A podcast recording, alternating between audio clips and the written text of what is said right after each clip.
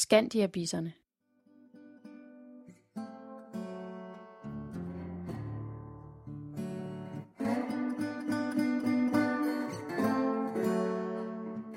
Kai voksede op i Sydhavn under og efter 2. verdenskrig.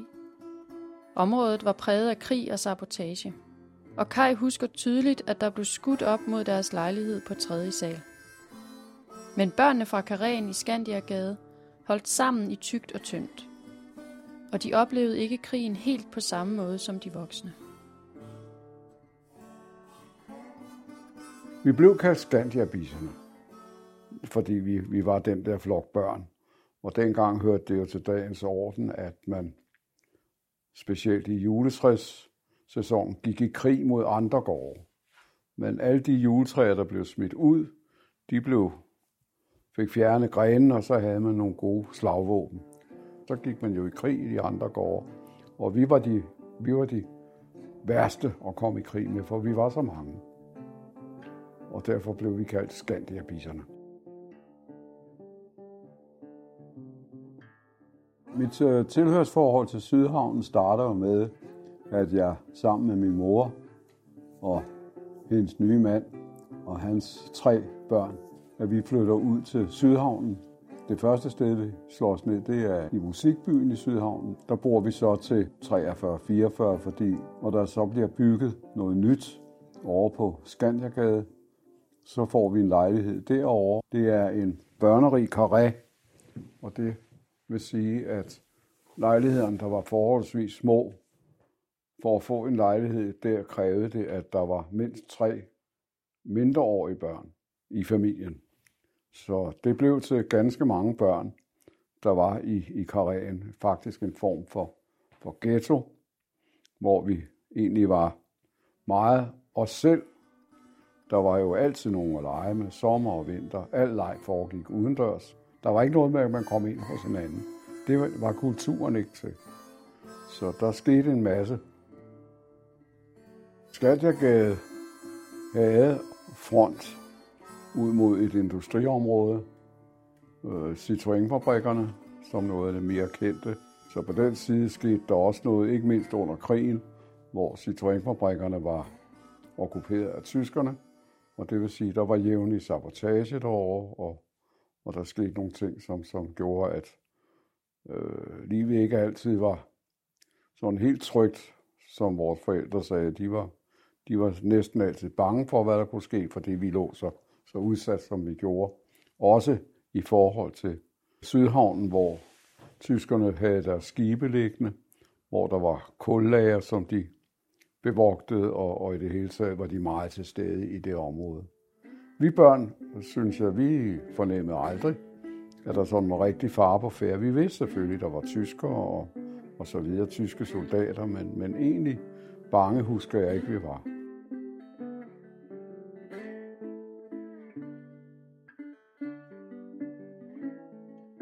Men det, krigen var en, en væsentlig del, ikke? og øh, det betød så også, at øh, der var et stærkt sammenhold i den karré et meget stærkt sammenhold mellem beboerne. Ja, hvis nogen havde noget, ja, så delte man ud.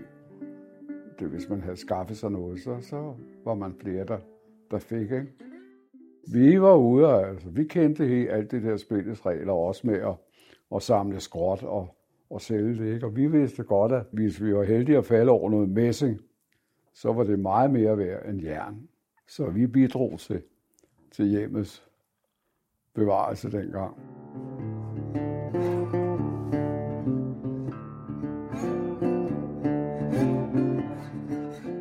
kan huske de der sabotager, der var over på bilfabrikken Citroën. Jeg kan huske, de skød over mod vores lejligheder. Vi boede på tredje sal, dem op på fjerde sal. Der blev skudt ind gennem vinduerne. Og længere henne blev, blev der skudt ind i deres lejlighed ned fra havnen. Altså med kraftigere skyderier, så lejligheden blev helt ødelagt. Pludselig blev der midt på dagen blæst luftalarm. Og man kan sådan vurdere lidt på, hvor alvorligt man tog det, for vi var i skole over i Bagenhøj skole, og vi blev bare sendt hjem.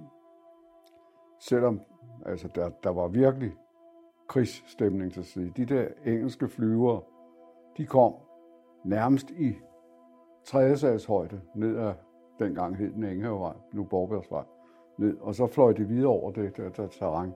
Og så går det galt. fører flyveren, rammer en lysmast og smider sin bombelast for ikke at styre det.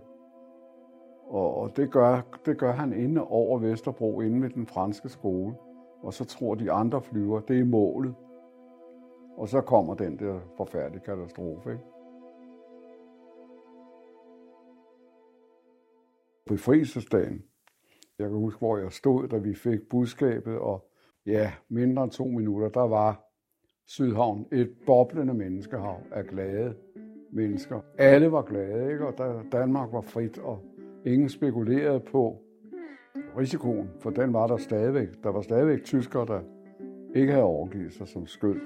Og den opgang, hvor jeg boede nede på anden sal, der var der en meget flink ung mand, der blev dræbt ved et skyderi inde på Rådspladsen den 5. maj. Og, og jeg kan stadigvæk se hans mor for mig. Hun, hun kommer aldrig over det. Fordi øh, der var jo fred, og så blev Anders skudt. Ikke? Det grønne område i midten, der var i, i min barndom, var der et jernbanespor.